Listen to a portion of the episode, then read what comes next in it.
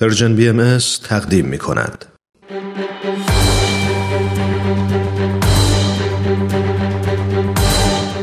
یک قهرمان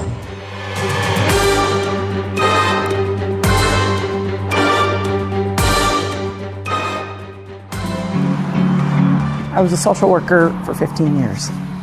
من مدت پانزده سال مددکار اجتماعی بودم. مرتبا مردمی رو می دیدم که تلاش می کردن درآمد خوبی داشته باشند و بدهی نداشته باشند. ولی یک تعمیر ماشین می‌تونه همه چی رو خراب کنه. اونا همیشه میپرسیدن چرا هیچ کس در این باره کاری نمی‌کنه. یه روز فکری به ذهنم رسید. اون یک نفر ممکنه خود من باشه. یک مکانیک باور نکردنی به نیازمندان کمک می‌کنه. تعمیرات دور از انتظار ماشین می‌تونه هزینه سنگینی روی دوش هر کسی بذاره.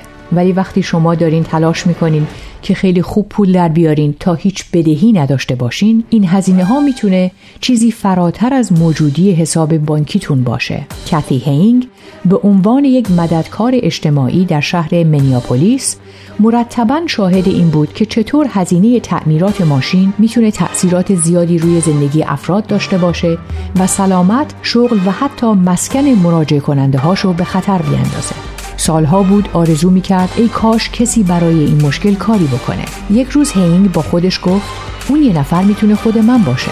در سال 2008 او کار تمام وقتش رو رها کرد و در یک مدرسه آموزش تعمیرات ماشین ثبت نام کرد. پنج سال بعد در حالی که مدرکش رو در زمینه فناوری اتومبیل گرفته بود سازمان غیر انتفاعی خودش رو تأسیس کرد. این مرکز امکان انجام تعمیرات ماشین با های زیاد و برای افراد کم درآمد جامعه فراهم می‌کنه.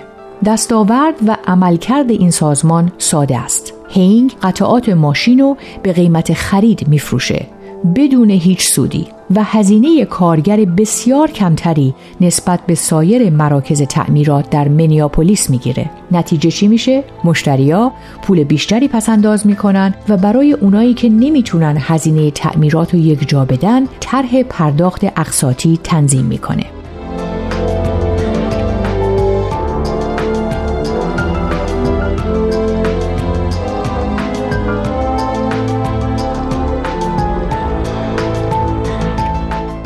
سازمان تا به حال بیش از 2700 تعمیرات انجام داده و بیش از 948 هزار دلار برای افراد کم درآمد پسنداز کرده و اونا رو در مسیر موفقیت نگه داشته.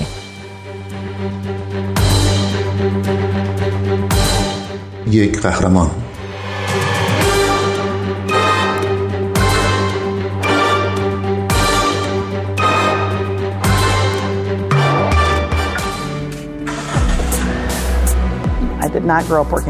من با کار کردن روی ماشین بزرگ نشده بودم ولی بالاخره در رشته تعمیر اتومبیل مدرک گرفتم. چیزی که در گاراژ ما با های معمولی فرق داره اینه که کسانی که به اینجا میان باید در محدوده درآمدی خاص باشند ما برای کارگر ساعتی 15 دلار می‌گیریم در حالی که نرخ بازار حدود 100 دلار در ساعته. ما روی قطعات هیچ سودی دریافت نمی کنیم خبرنگار CNN با هینگ در مورد کارش صحبت کرده.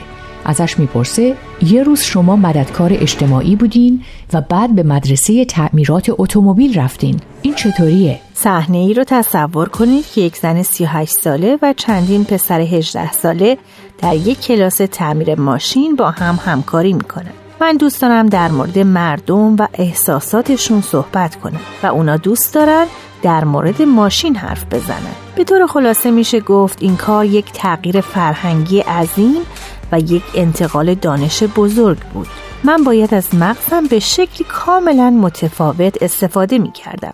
من با کار تعمیر ماشین بزرگ نشدم. پدری نداشتم که آچار به دست باشه. اون کار قسمتی از زندگی من نبود. بعضی کارا مثل تعویز روغن رو یاد گرفتم ولی در کل مهارت خاصی در تعمیر ماشین نداشتم. روز اولی که این رشته رو شروع کردم تمام راه و تا کالج گریه می کردم و می گفتم من چیکار کردم؟ این کار واقعا ترسناک و طاقت فرسا بود. سه بار در طول ترم اول با خودم گفتم این کار رو رها می کنم. نمی‌تونم انجامش بدم. من موفقیتم و حداقل در ترم اول مدیون یکی از راهنماهای درسیم هستم که مرتب به می‌گفت من می‌دونم که تو ایده های خوبی در این زمینه داری. بهت کمک می‌کنم تا از این مرحله با موفقیت بگذری وقتی در مورد این کار فکر می کنم واقعا رفتن به مدرسه قابل مقایسه نبود با کسانی که سعی می کنن بچه هاشون رو با حداقل درآمد بزرگ کنن یا کسانی که با یک ماشین خراب در هوای چند درجه زیر صفر زندگی می کنن. ولی من نیازمند تشویق بودم مکانیک بودن چطوریه؟ از نظر جسمی کار سختیه شما مجبورین در موقعیت های سختی قرار بگیرید زیر ماشین قرار بگیرین تایرا رو بلند کنین آچار کشی کنین. اگرچه از نظر ذهنی چالش برانگیزه ولی می‌تونه اذیت کننده هم باشه. مثلا شما همه قطعات رو دارید ولی بنا به دلایلی یه چیزی درست کار نمی‌کنه. با خودت میگی مشکل چیه ولی فکر کردن راجبش و درک کامل از اون سیستم که چطوری این قطعات با هم کار می‌کنن گاهی اوقات خیلی سختتر از اون چیزیه که مردم فکرش رو می‌کنن. به نظر من مکانیک بودن مثل دکتر بودنه. مردم بهت مراجعه می‌کنن یک سری علائم رو بهت میگن بعد تو ازشون سوال می‌کنی تا اینکه بالاخره یک تشخیص درست بدی اگرچه بیشتر اوقات درست تشخیص میدیم ولی گاهی وقتا ممکنه اشتباه کنیم. در این کار هنر و دانش با هم یک جا جمع شدن. این یک کار بسیار رضایت بخشه. وقتی که یک ماشین به اینجا میاد و روشن نمیشه و شما درستش می‌کنید و به مشتری تحویل میدین در انتهای روز احساس خوبی دارید. چون می‌تونین به عقب برگردین و بگین این کاریه که امروز انجام دادم. یک قهرمان.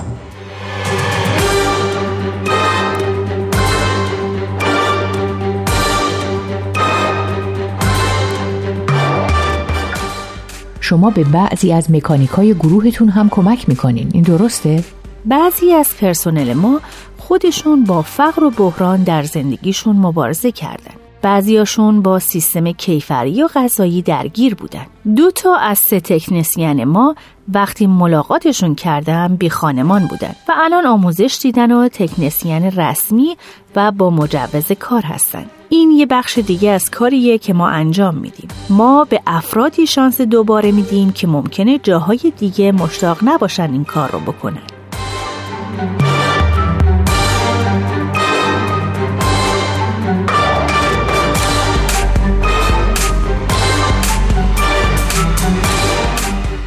شما با این کار باعث شدین مشتریاتون پول زیادی پس انداز کنن. عکس عمل اونا چیه؟ خیلی وقتها مردم از دیدن صورت حسابشون غافلگیر میشن و این یک تفاوت عظیمی رو در زندگی افراد باعث میشه. ما مشتری داشتیم که تازه از بیمارستان مرخص شده بود چون تو ماشینی میخوابید که بخاری نداشت و دچار سرمازدگی شده بود. پس این فقط وسیله نیست که مردم و سر کار یا مدرسه می‌بره بلکه گاهی وقتا مسئله محافظت از زندگی مردمه. برای خیلی از افراد داشتن ماشینی که کار کنه عاملی است که بقیه چیزها رو کنار هم نگه میداره و بهشون اجازه میده که مستقل بمونن.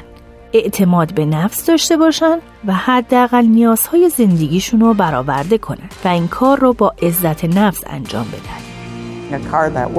وقتی ماشینی درست کار می‌کنه صاحبش می‌تونه نیازهای ابتدایی زندگیشو با کرامت نفس برآورده کنه. برگرفته از سایت CNN Hero. اگه دوست دارید با قصه قهرمان این هفته ما بیشتر آشنا بشید یه سری به شبکه های اجتماعی و کانال تلگرام Persian BMS بزنید. یادتون نره که قسمت های دیگه این مجموعه رو هم می‌تونید در وبسایت Persian BMS بشنوید.